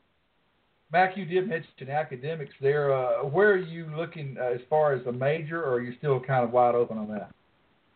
I'm still open, but I'm leaning towards communications or business uh, at the moment. But really, I'm just gonna see where um, I end up and see what interests me when I get to college. Sounds and good. Mac, I, I know- I can uh, I can vouch Go for the communications myself, but I'm going to get that in here for you. question. Oh, well, It's- yeah, it's and I- pretty dang good, man. yeah, the communication school is very good. I went to, the, I took, some, I took, I, I, I majored in journalism when I was at Alabama. Very good school, and the business school is also very good. My brother was a part of that, and uh, you couldn't go wrong either way. And then with the way this program is, being a part of it uh, as an invited walk-on, the, the thing with Coach Saban is he's going to give you an opportunity. Uh, it doesn't really matter if you're a walk-on or if you're a scholarship guy. He, you've seen walk-ons, and I'm sure you've uh, you, you know about M- Michael Nysewander this past year and uh, Kelly Johnson in years past. They, they've had a bunch of walk-on guys that have become integral parts of the program that uh, and they get rings just like everyone else. And uh, I know, uh, and and uh, and they've even and you know, and Nysewander may have a chance to play in the NFL. So and of course the walk-on of all walk-ons, Rashad Johnson, who is still in the NFL with uh, the Phoenix Cardinals. Coach Saban uh, turned turned him into a scholarship player. But what is your ultimate goal, Mac? What do you want to accomplish at Alabama? Well, uh, you know, I want to. I would love to play um, sometime in my career, but really, I want to be a part of that program. I've been wanting to be a part of it for years, and that in itself is a come true. But realizing that, you know, I have to, I'm setting new goals for myself, and um, you know, I'd love to play and love to be a part of the program. And really, I'm looking to get out of it, uh, to you know, to become a better person. And I know it's going to make me a better player, but I really think the leadership and things I will get from Coach Saban and the other coaches and guys um, is what's really going to make me uh, happy in the end, and the brotherhood that we're going to have there. But I, you know, I'm just going to work as hard as I can and do whatever I can to help the team. One more quick one for me, uh, Mac. Uh, tell me, I, I know you've only met him a few times, but what what are your impressions so far of, of Coach Napier? Oh, Coach Napier is an awesome guy. He, um, you know, I, I talked to him just for a brief moment uh, when I was on my visit this past Monday, and you know he's just a he's a really nice guy. Um, makes me feel welcome to the team. Told me he's happy to have me there, and said they might try me there, or um, I might be tried at H back or whatever. So I'm really excited, and he's a good guy. So. And then, and Mac, we we probably need to go over that. I know you uh, you'll probably start out at wide receiver, but once you get with Coach Cochran, who you're going to become very familiar with, and probably already are with the weight program, there's a good chance they're going to put uh, you know, say 20 or 30 pounds of muscle on you, you could end up being an H back or a tight end, and and uh, and really the H back fullback because they Alabama is still one of these squads that uses it. What would be your thoughts on uh, moving to an H back position? Um, well, like I said earlier, wherever they need me, uh, I'm willing to play. I love football, and so I just love to be on the field and love to help out the team. And if that's where they need me, I'd love to play there. I think that uh, uh, you know, I'm training uh, my blocking and receiving as well, and just keeping up and going to try to learn as many positions as I can. So if they were to change me, I'd be happy to go there or happy to stay a wide receiver. So either either one. Yeah, and uh, I know you got to be super excited for this opportunity, and uh, and and again, uh, talk when, when you uh, when you said you were you've always grown up kind of wanting to be a, uh, a, a part of the program but we know you had a really good high school career. Just kind of let everybody know uh, before you ultimately decided to take this step and become an invited walk on at Alabama. What were your other options out there? Well, the my junior year, uh, Princeton expressed interest. I went to their junior day. UPenn invited wow. me to their junior day, and some of the other Ivy leagues, and then Samford University. I visited there my uh, junior winter, and so those schools, uh, a lot of D1 FCS schools were talking to me, and obviously D3 and D2, you know, giving me spots. Uh, but really, it was I was just waiting. If I were to get the Alabama spot, you know, I'd turn it down, turn anything down for that. And that's and that that just goes to show you how much. And uh, we've already been talking about Kevin Turner in the first hour, and he was an Alabama native from Prattville, and of course you originally are from Mountain Brook. It just goes to show how much it means to be a part of the program and and put the jersey on. And uh, we know that you're going to be an integral part of the program. We look forward to that. And I got to tell you, another guy that walked in your shoes, he could be the next Michael Nysewander in fullback. And I don't know if you've met him yet, but just remember the name Jacob Parker because he's someone that's been grinding down there for a couple years. And now that Nysewander has moved on, he may be getting his opportunity. And very soon, that could be uh, something that, uh, that happens for you because you never know when your chance is going to come. And uh, with the even with a program as talented as Alabama's. And I'll tell you what, uh, Nick Saban helps everyone in that program walk on to scholarship guy. And uh, you talked about wanting uh, to make you a better person. There's no doubt that Alabama's program will do that. And I wanted to ask you, have you had, have you and your family? I know you obviously got a, probably a chance to talk to Coach Saban a little bit uh, behind closed doors. What has been his message to you? Well, I actually haven't. Uh gotten to speak to him much. I saw him briefly uh, at the um, my game visit, and I was going mm-hmm. to speak to him in my uh, visit that I had this past Monday. Uh, but like I right. said, I had to cut it early. Um, I so I don't know what his message would be, but the other coaches have just been telling me that I need to work hard and stay in shape and you know lift as much as I can and be ready for um, for the fall or for May actually.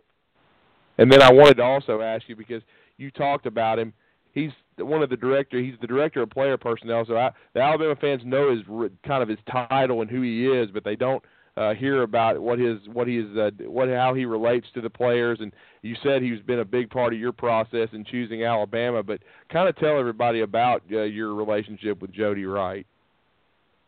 Well, so when I was at uh, the Alabama football camp, I grew really close mm-hmm. to his brother and his brother uh, Josh Wright, who coaches uh, football, and Josh introduced me to Jody, and ever since then, Jody, you know, he's just the he's a people person. He's a really great coach and great guy, and he, you know, he's um he just kept in touch with me, and every time he's seen me, he just seems so excited, and it makes you feel good, and so he's doing his job at Alabama right now um really well. But he's a he's just stayed in touch with me, and you know that's eventually I got the preferred walk on spot offer and then finally, uh, yes, just uh, just talk to us about well, have they talked to you about when you're going to start at Alabama and uh, when you're going to report and kind of maybe even what uh, what number we might expect out of you when you uh, get down to the capstone. Um, well, you know, I'm starting this May with uh, the rest of the team for um, lifting and conditioning this summer, uh, which I look forward to, and then for playing, you know, I don't know. We'll see um, when I get on the field. It's just up to them and how hard I work and how fast I develop as a player. And I I have no clue what number yet. I would love to Hmm. wear a number to honor someone um, important or special, so I have someone to play for, um, because that's something I like to do. And we'll see um, what that comes to be. But I'll be looking out for someone to do that for.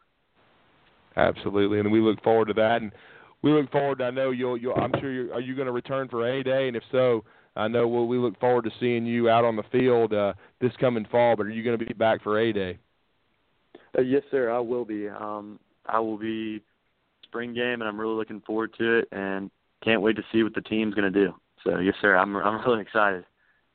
Absolutely, we, can tell, man. And we thank you for taking the time to join us uh, tonight. We're sorry about the little technical snafu and difficulty, but it uh, the the interview's gone very well, and we were glad to kind of bring the Bama Nation an inside look at you. And I know they're going to enjoy listening to this uh, uh, live and, of course, the podcast. And you can find it at www.bamsradio.com. And Mac, we really appreciate it, sir, and we look forward to your your journey as a Crimson Tide football player.